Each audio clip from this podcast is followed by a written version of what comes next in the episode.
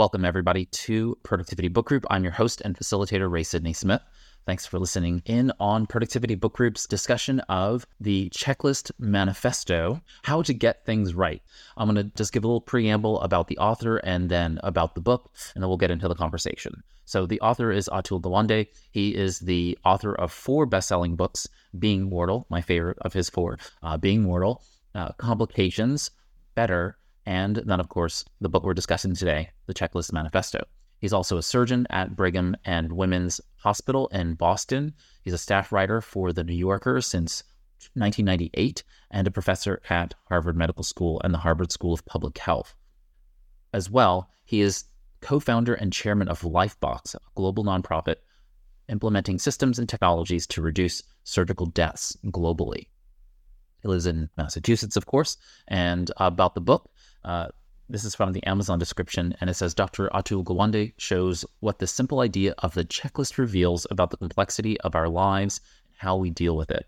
The modern world has given us stupendous know-how, yet avoidable failures continue to plague us in healthcare, government, the law, the financial industry, in almost every realm of organized activity. And the reason is simple. The volume and complexity of knowledge today has exceeded our ability as individuals to properly deliver it to people. Consistently, correctly, safely. We train longer, specialize more, use ever-advancing technologies, and still we fail.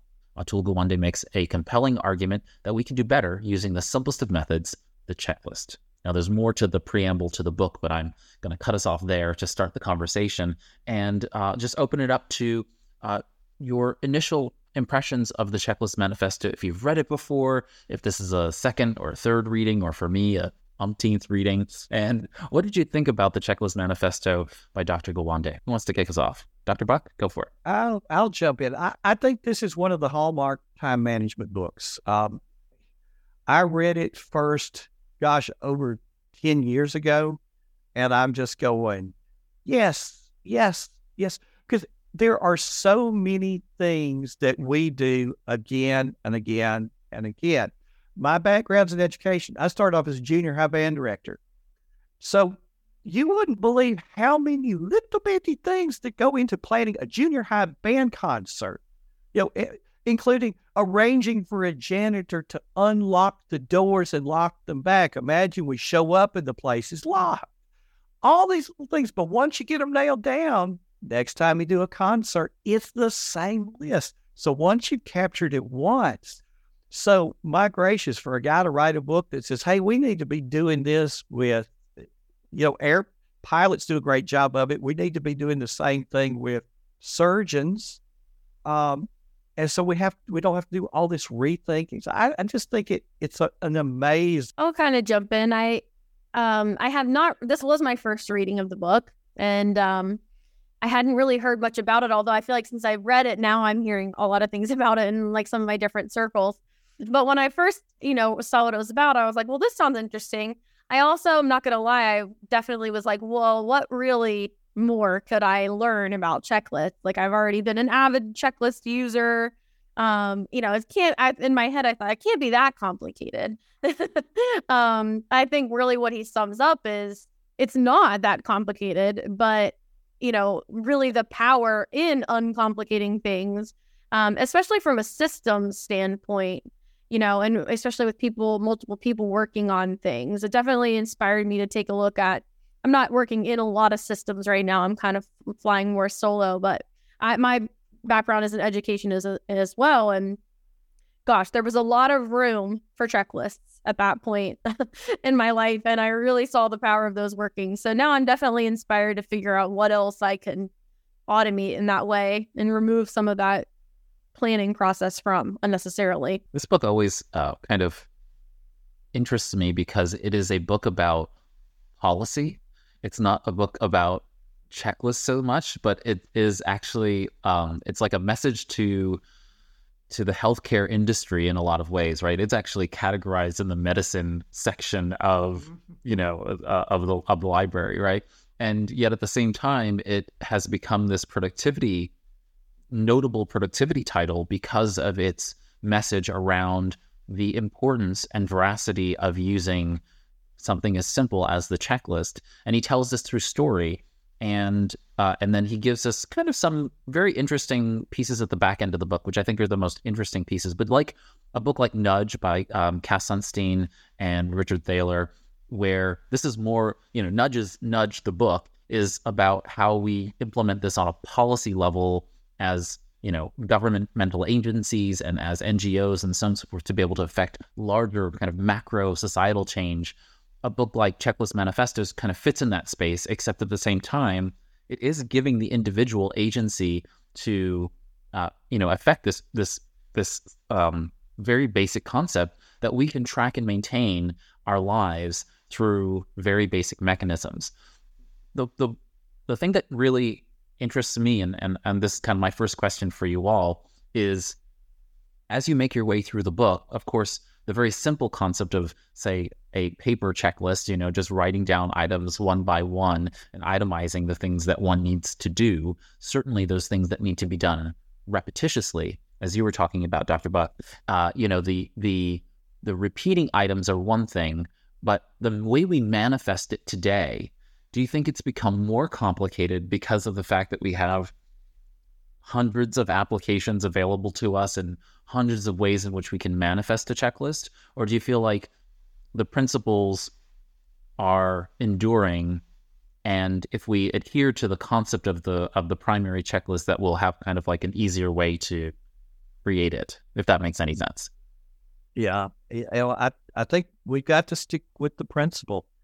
And the more things that we have going on in our lives, I think the more we've got to have something like that. And it talks so much about that the checklist, it has to be simple. If it's not simple, we won't do it. And that's something I find myself out. We do what's easy. So, you know, step one, do this. Step two, do this. Step three, do this. Chefs are doing it all the time with recipes, and boiling it down to where you and I can take a recipe we have never seen before and make it successfully the first time. We just follow the steps. And with something like flying a plane, gosh, there's so many steps and there's so many different scenarios. So when this goes wrong, what do we do? Here's the checklist for it. And so now my entire world becomes that little checklist. Block the rest of the world away, and my full attention is on that little checklist for solving that problem. Sorry, I couldn't get unmuted there.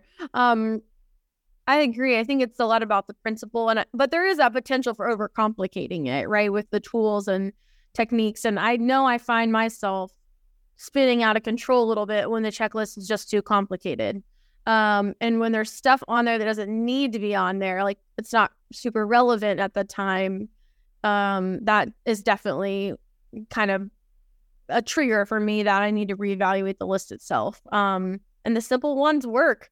One of my most utilized checklists is like what I do on the weekends to prep for the week. And it's so simple. It's literally, you know, I'm just as much into productivity and kind of encapsulating it all. But this fridge checklist is like as simple as it gets. And that's one thing that never fails me because I know what's on there. I need reminded of it and I can cross it off. It's just really simple. So I think that simplicity as key is huge. I think a checklist is a tool like any other. And so if you use the tool, then you're going to have greater success. Now, there are all kinds of reasons why you wouldn't use the tool. You know, there are issues around motivation and avoidance and perfectionism and so on and so forth.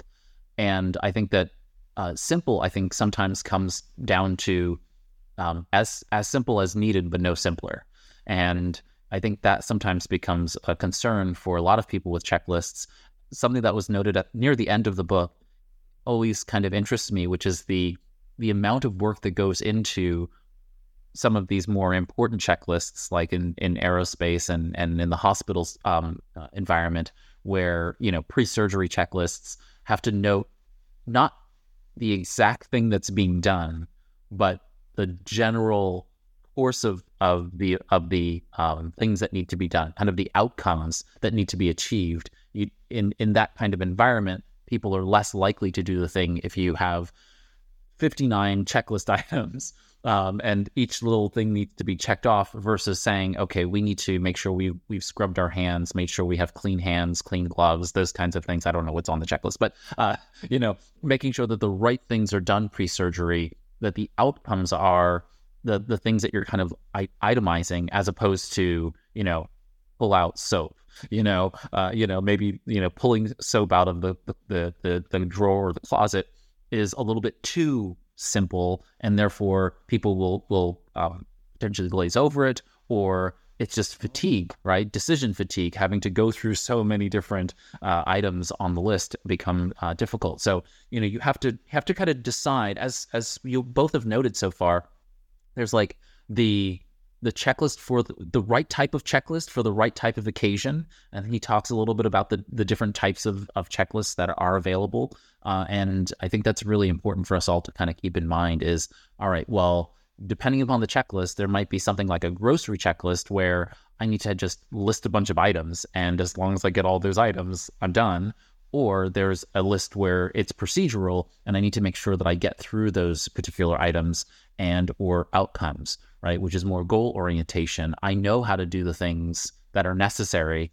I don't need to worry about the individual actions being taken. Like, if you're on a spaceship and you're taking off, you probably need a checklist that tells every step. Press the green button, press the red button, press the blue button, that kind of thing. So the spaceship doesn't blow up before it even takes up off the ground, right? But if you just know, hey, I've got to call Susan and make sure that she has the right outcome from this particular project, that could be an outcomes-based checklist where you have to verify outcomes with all stakeholders, right? And then that means I've got to call Susan, I've got to call Bill, I've got to call Jerry, whatever. So it's interesting to kind of think through those pieces of the checklist. What were your thoughts in regard to like the way in which to kind of ask it better, as you were reading through the book, what were some of the ways in which you thought maybe your checklists could be better in your own world? I know for me, some of my checklists, I think at heart, I always knew that simple was necessary, right? But I just have that like personality trait to overcomplicate things. So a couple of my checklists have an item on them that is actually opens up to its own checklist, right? So it's like a checklist nested within a checklist. So there is a little resistance there for me because I think my brain, the other part of my brain, knows that I'm like trying to trick myself, right? Like I'm acting like my checklist is simple and it shouldn't take that long. It's just, 1, 2, 3, 4, 5, but item 4 opens up into 15 things to do. So sometimes I find myself like hitting that wall of resistance, like my brain is saying, I know what you're trying to do here.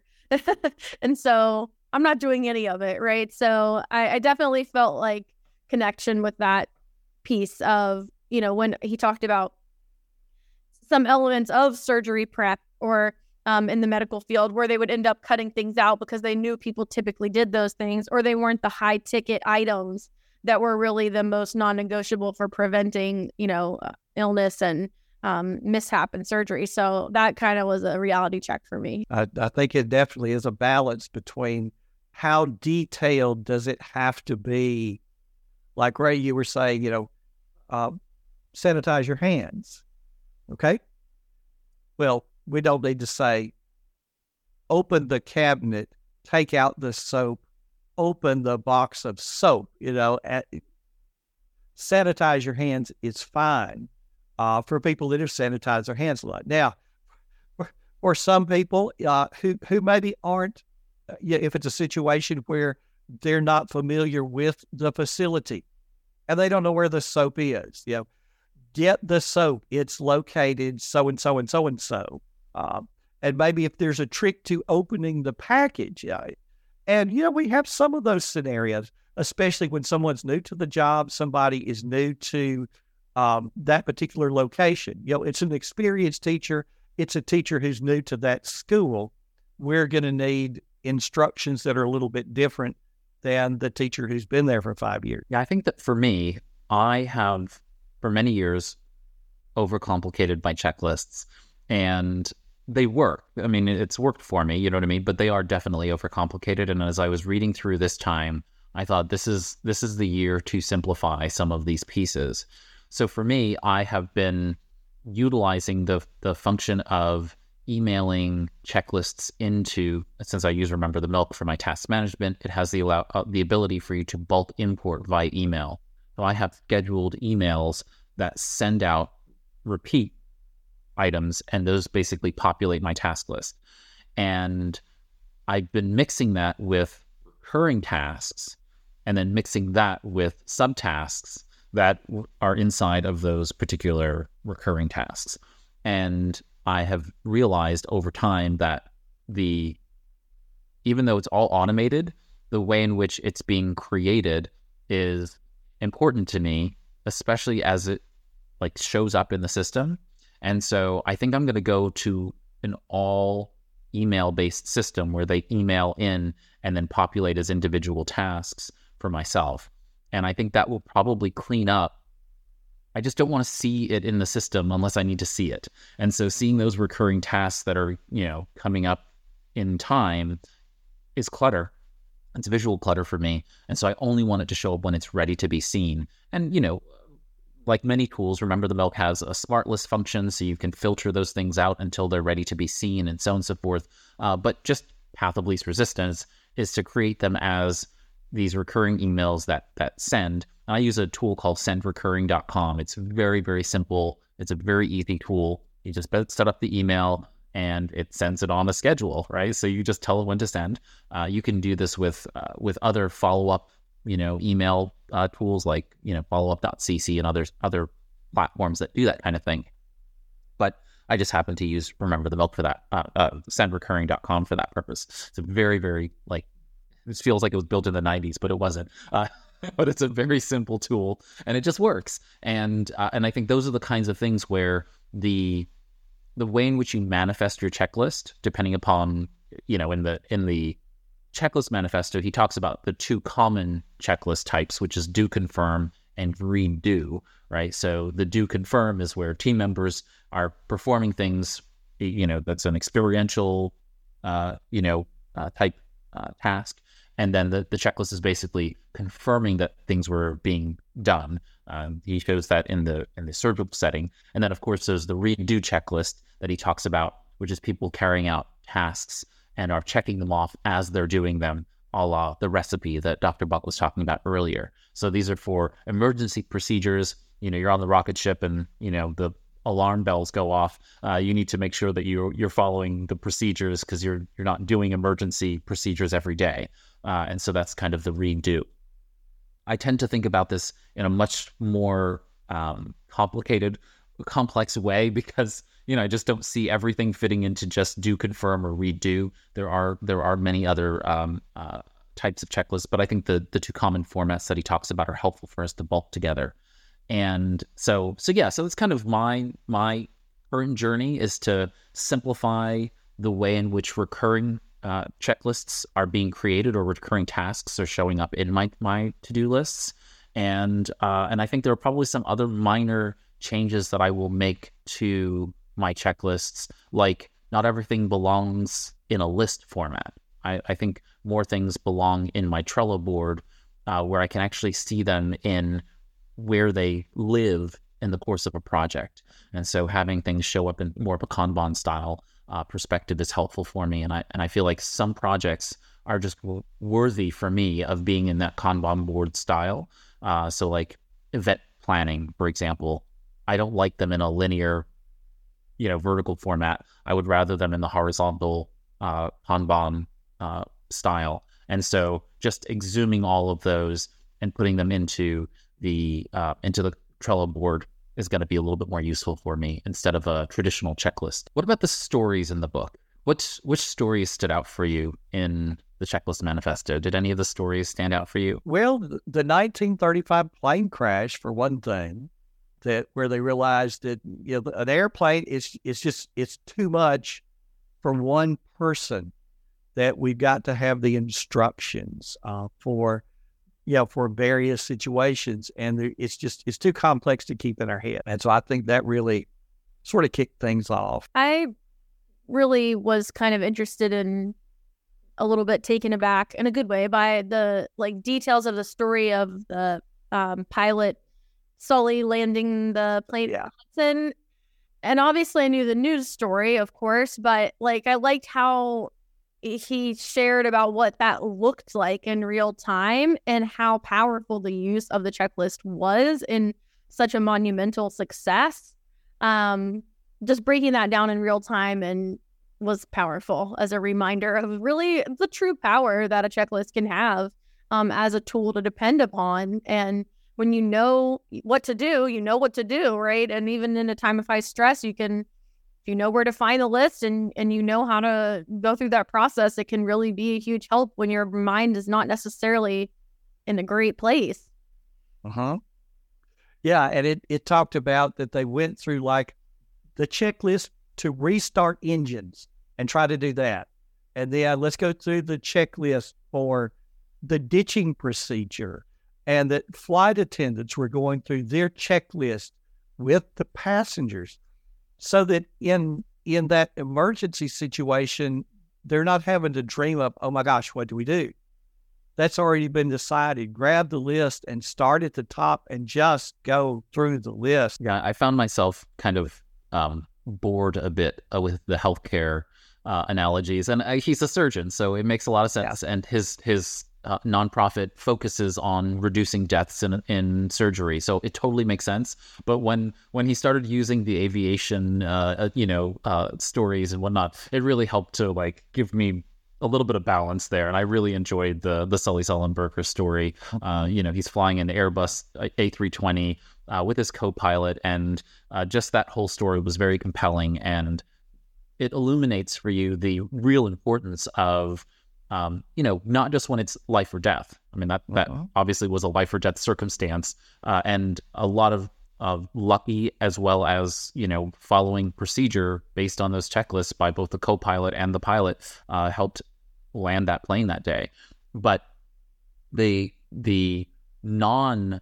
I just think about it's like death by 1,000 cuts. The fact that so many people don't use their checklists throughout the day causes so many hiccups, like little small things that just end up causing so much more, it's like, it's catastrophe on a very slow moving basis, right? It's like, you're just watching an accident in slow motion because so many people go throughout their day just fumbling through.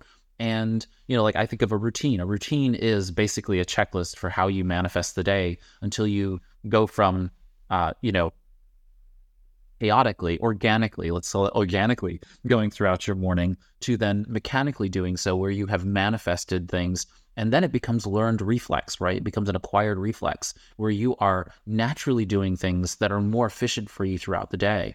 But I really believe that it starts with a checklist, right? And then you go through these movements. And what's good about a routine that's in a fungible format, in a moldable format, is that you can say, okay, I'm going to brush my teeth, then I'm going to hop in the shower, and then I'm going to do X, Y, and Z. And then you get to the next few days and you're like, you know what? Actually, it'd be better if I showered first and then I got out of the shower and then I did X, Y, and Z and then I brushed my teeth, right? Like there are ways in which you can figure out how those things can move around and be more efficient as well as more effective, because you might say, oh, well, you know what? Actually, I eat my breakfast and I got to brush my teeth a second time. I might as well eat my breakfast and then brush my teeth, and then I've only had to do it once, right? So like there are ways in which we can get around those pieces for effectiveness, and then we can say, okay, now we lock it in place. We've got a good routine checklist. Now let's do them until they're learned reflex, until I do them on an almost automatic basis.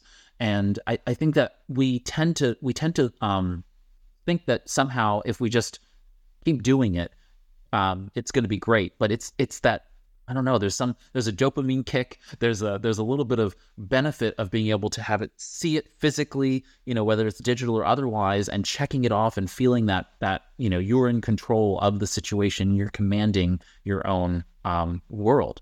And I think that's important for us to kind of realize as well. And when we make that list, when we consciously say, we do this first, this second, this third, what we tend to cut out is those things that we have just sort of been doing by habit, and we do them because that's what we've always done.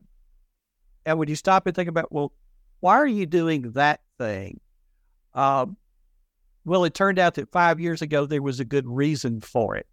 And thinking with my own dogs, you know, that we gave this little extra taste of something because this dog was having a problem eating food. So, okay, well, we'll give him this little something or other. And now that dog's been gone for 5 years, but we still give the dogs that little something or other because we're in the habit of doing it. But then when we stop and go, here's the check. Now, why are we doing that? Oh, well, the reason for it is no longer there. Then we start to refine those lists and cut out some of the steps, make it easier to do, make it quicker to do, make it more refined, make it more meaningful, and make it shareable. Mm-hmm. But here's my day. Here's how I end my day. Ray, you were talking about automating some things. I have an if this, then that applet that sends me, it emails to Remember the Milk at 7 p.m. Bam, a task is going to appear at the top of Remember the Milk that tells me how to wind down my day, to make sure that email is empty, that my Evernote inbox is empty, that I've looked at the little widgets that tell me these are the notes that you have changed in Evernote today. Here's your chance. Take one more look at them to see if you need to do something about them. Just this little list. I don't want to see that list all day long. At 7:00, I want to see it. And at 7:00, I want to interact with it. I don't want to see it on the list all day long, not even right at the bottom. And so seeing those lists when you need to see them and setting up the technology so that you see what you see when you need to see it, and the rest of the world is hidden away. That's really important to underscore that fact that, you seeing that item on your list all day is fatigues you. It is a decision mm-hmm. to have to look at it, process it, and not. See the background, and then you wind up not doing it. Mm-hmm. It's like the thing that you tape to the wall so that you won't forget it, mm-hmm. and it just becomes part of the decor. 4 years from now, that reminder that there's a sale that starts Thursday is still taped. So, Mike, I'm curious, how do you decide what needs a checklist today? How do you determine what needs a checklist? If you have already been an ardent checklister, list maker, how do you determine today what needs a checklist and what doesn't? I think when there's any stress involved with, oh, am I going to remember to do this or that? I think that's the time to make the list and put that in the system. I think anything that I want to happen in a similar way the next time is worth a checklist. I just think, even if it's not the exactly same way, the checklist gives you the opportunity to evaluate each item when it comes. Like some of the power for me with the list is choosing if it needs it that day. Like I know I have some things on my weekend checklist that don't always need it. Like I refill our soap dispensers and do they really need it every week? No, it's probably about every 2 weeks they need it. But, if I'm out of town that weekend, I just don't worry about it because I know I will revisit it when I'm next week looking at my list. And so it gives you that opportunity to quickly say yes or no to something. So sometimes even if it needs to be more flexible in that regard, it still serves me really well not having to generate in my head what needs done. Yeah, similarly, Elena, I like to, as I'm working my way through a project that I know I'm going to do again, is I like to have a separate little checklist that I create. That's what I'm doing as I'm doing the project. And then sometimes I will just, the project is just too harried for me to think through at that time. And so I will then come back afterward and do a project debrief and say, okay, this project's going to happen again in the future, or something like it's going to happen again in the future. Let me go through and take down all the things that we did so that I can manifest what's the not the ideal, but the realistic things that we're going to do next time around to make that project better. And it's happened in many, many areas of my life over the years of just being, okay, let's look at what happened, what could have made it better, not just what happened in the project and what we want to repeat, but the things that we're going to do in the future to make the project run more smoothly. Those are the things that are really important, because if we already did some of those things, it's kind of like the do confirm. if we've already done a lot of those things really well, that's great. We need that on the checklist. But more importantly, if we did some things poorly, we need to know how to shore up the poor parts so that we can actually perform better in the future. And that really has helped me in so many ways, is like just thinking through, you know what, our communications here weren't really good between team members. What can we do in the future? Oh, okay, let's do more milestone meetings in this portion of the project so that we're touching base with each other more often, and therefore we're not getting bogged down in is so-and-so doing that or am I doing that? You know, that kind of confusion over who's doing what tasks. So I really love doing project debriefing.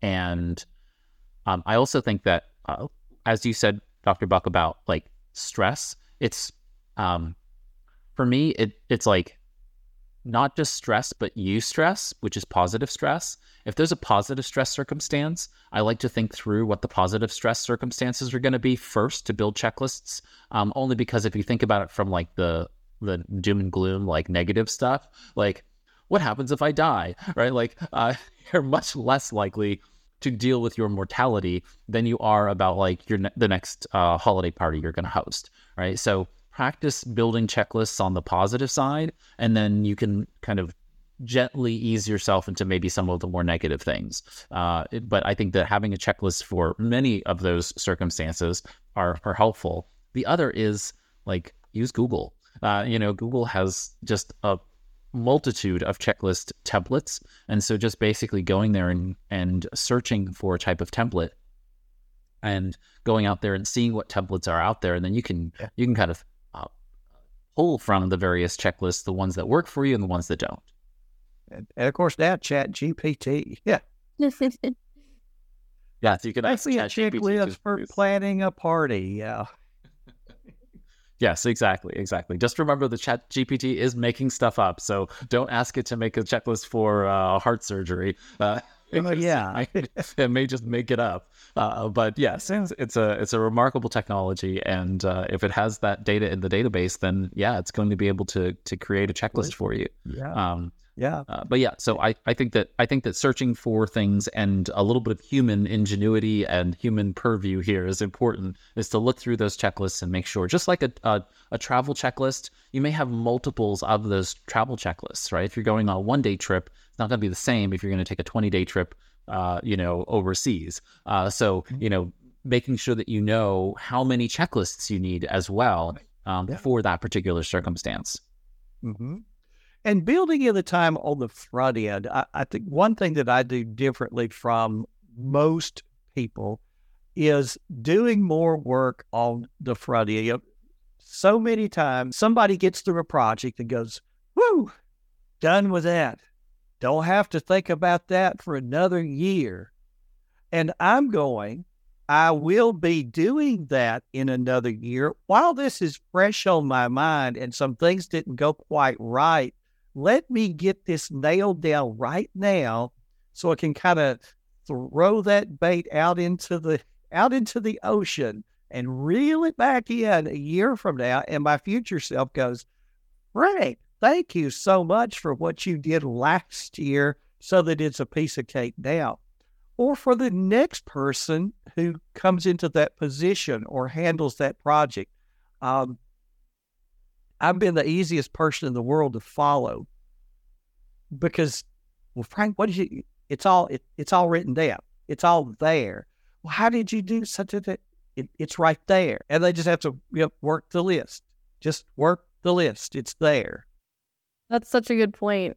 I feel like so many seeds of checklists end up being the documentation, or you know what I mean? It may not appear in a checklist initially. It's more of a log, a documentation, a record keeping process of something now. I even find myself since reading this book, like sometimes I like writing things with my hand, the old fashioned way. So sometimes I'll feel compelled to just take a piece of paper and kind of lesson plan for a group I'm about to lead or whatever. And lately I've been saying, no, Elena, go ahead and just type it right into Notion and keep track of it there, because you're not going to want to transfer it in there. And you're going to want to look back at that as kind of the basis of a future checklist when you return to it. So definitely that record keeping and kind of using that as a seed for those future checklists is such a nice kindness to your future self. Yeah, I'll note that it is for anybody who's listening who doesn't who can't relate. It is a struggle, right? Sometimes with that concept, though, I know that after I finished a large project, if I don't have the accountability to the team, then you've just given all of this energy, emotional and mental energy, to this project, and you're like, oh, thank goodness I'm done, and so you just want to kind of put it behind you, and it's coming up a year from now or 6 months from now or 2 years from now, and you're gonna have to do it again. But there is that sense of like, I could put that away and just step away from it for a while. But no, there is a struggle there, and you got to kind of get off the struggle bus and focus on really doing that work, because it will benefit you in the future. And make it fun, make it paired with a reward afterward, and that way you can kind of get to that point where you're like, okay, yeah, I just finished this big project. This is going to happen again. I'm going to plan, this next big annual report that I have to write now, so that next year it's kind of, set up for success, or greater success than it already has been. But I know that it can be difficult at that time. So I just want you to know that we understand. It can be difficult when you come off of, expending all of that energy and so on and so forth. All right. So any other thoughts, questions, feelings about the Checklist Manifesto? Gosh, we hit it pretty hard. It's definitely a book I would recommend to anybody. Mm-hmm. We're all living in this world where there's a lot to do, and there's a lot that's going to come around again and again and again, and there's no need to rethink everything. Yeah, totally agree. It's inspiring to take inventory of things a little bit and see what I am recreating the wheel on unnecessarily, for sure. Yeah, I think that the Checklist Manifesto is, of course, it's a book that helps to illuminate the importance and power of tracking, just generally. And that's not just down to the things that need to be done, but also the things that have been done.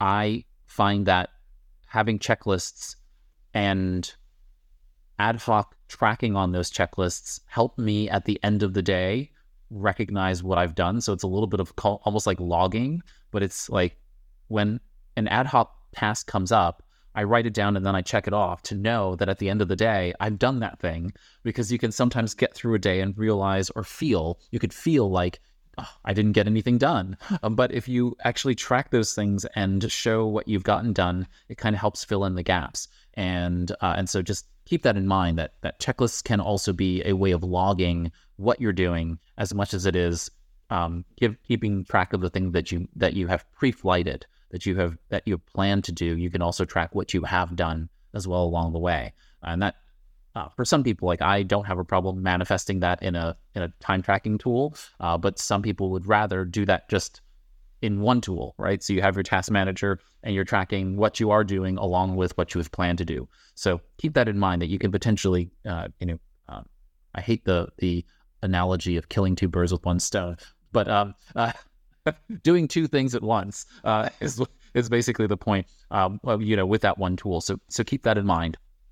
And of course, the Checklist Manifesto has had some criticism associated with it, in the sense that, it doesn't really teach you how to manifest a checklist, right? It gives some general thoughts there, mostly at the end of the book. So this is not necessarily a book that's going to teach you how to create a checklist. As the title notes, it is a manifesto. It is not a how-to guide. So you do need to do some research here. But if you have ever felt like you're not someone who is leaned into the checklist, this maybe is a little bit of motivation, a little bit of oomph to get you into that space and mindset. And so for that, I can appreciate the book in that way. But you do need to figure out how to manifest a checklist and kind of figuring those pieces out. So if you have any questions, feel free to join us in Productivity Book Group and in the community group, and we could discuss checklists and how you manifest them. I'm sure we all have opinions on how to manifest a good checklist. So that'll be that. All right. Well, thank you all for joining me here for this discussion. I have a few comments before we close out, and then we can go ahead and wrap up. First and foremost, we host quarterly live book discussions, and those are just like the ones we just discussed. you're invited. You simply head over to productivitybookgroup.org. On the upcoming books page, you'll find all the details. It has all the dates for the year. It has a handy Google Calendar that you can subscribe to, and that Google Calendar will give you a link. If you don't use Google Calendar, you can subscribe from any of your preferred Apple, Outlook, or otherwise calendars. You just grab the web URL link. You can go ahead and subscribe to it in whatever calendar software you use, and those will put the events automatically into your calendar for future reference. Also, on productivitybookgroup.org, you'll find all of our past book discussions. We've done summary review episodes. We have some author interviews up under episodes. So just click on the episodes tab and you'll see all of those there. Sometimes they don't show up in the Productivity Book Group podcast directory listings because, you know, some listings only hold X number of podcast episodes. But you'll find all of the episodes there on the website at productivitybookgroup.org. If you want to subscribe to Productivity Book Group as a podcast, you can go ahead and do that in your favorite podcast app. And of course, directions are there on the website. Finally, we have a digital community that we run for Personal Productivity called Personal Productivity Club, where we run a productivity book group for books that we're reading and discussing. So if you'd like to go ahead and join us, you can access it on the web. You can also install iOS or Android apps in order to join as well. But if you go to productivitybookgroup.org/community, you'll be taken to the landing page to go ahead and sign up and join the community, and that will automatically invite you into the Productivity Book Group channel group, whatever it's called, so that you can go ahead and, you know, discuss any productivity books that you might be reading, or of course the books that we're discussing on each quarter. So hope to see you there. And with that, thanks everyone for listening and discussing here on Productivity Book Group. I'm Ray Sidney Smith, and here's to productive life.